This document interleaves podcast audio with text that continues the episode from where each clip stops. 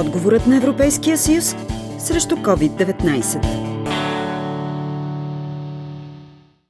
Налага се да останете вкъщи, за да се грижите за карантинирано дете, платеният ви отпуск е изчерпан, ползвате неплатен и оставате без доходи. Ако имате до шестстотин и десет лева на член от семейството, можете да кандидатствате за целева помощ в същият размер при едно дете и до деветстотин и петнайсет лева за две и повече, пропорционално на дните, в които сте без средства. В Агенцията за социално подпомагане в Търговище няма подадени заявления. В Шумен са четири до момента, казва директорът и Мартина Драгнева и уточнява. Помощта компенсира до известна степен липсата на доходи, ако са стигнали до вариант, в който те са в неплатен отпуск. Това, което искам да обърна внимание, това е към работодателите на такива родители, че трябва да предоставят удостоверение, в което да опишат съответната ситуация, защото те може да бъдат различни във всеки случай.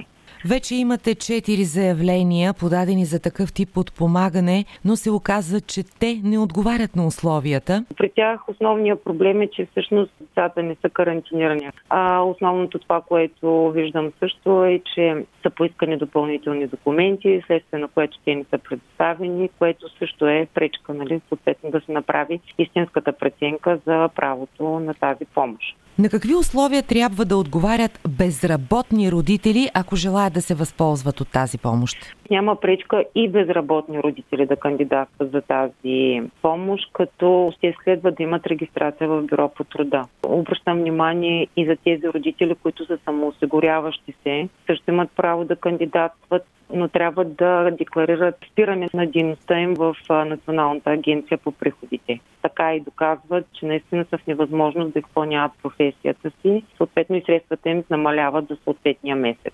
В случай, че сте под домашно лечение или карантина и няма кой да ви снабди с храна и лекарства, общините имат осигурен ресурс и персонал за това. Услугата е предназначена и за хора над шейсет и пет години или с увреждания, а до момента над триста и осемдесет души от Търговишко са ползвали патронажната грижа, съобщи секретаря на общината Христалина Халачева. Започнахме с наши служители, без да има проект.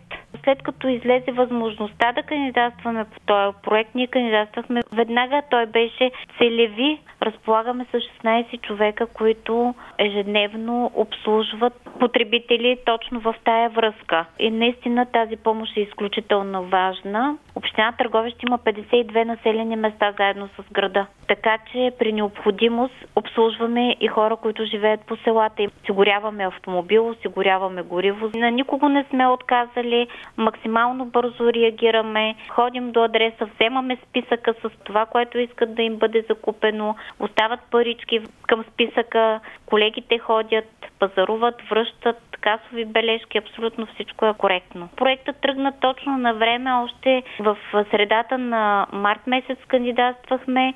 За десет месеца мисля, че нещата са на този етап позитивни. Помощ за пазаруване и плащане на сметки в момента получават над двеста и деветдесет души и в община Шумен, други над сто трийсет и три възрастни самотни хора и хора с увреждания ползват като патронажна грижа здравни и социални услуги, както и психологическа помощ, а ръководителя на проекта Севелина Колева уточни. Посредством едно обаждане може да заяви желанието си за включване на проекта, съответно ръководителя изпраща екип от специалисти в дома на заявителя, прави се оценка на потребностите, преценяват какви нужди имат хората и се прави един план за подкрепа.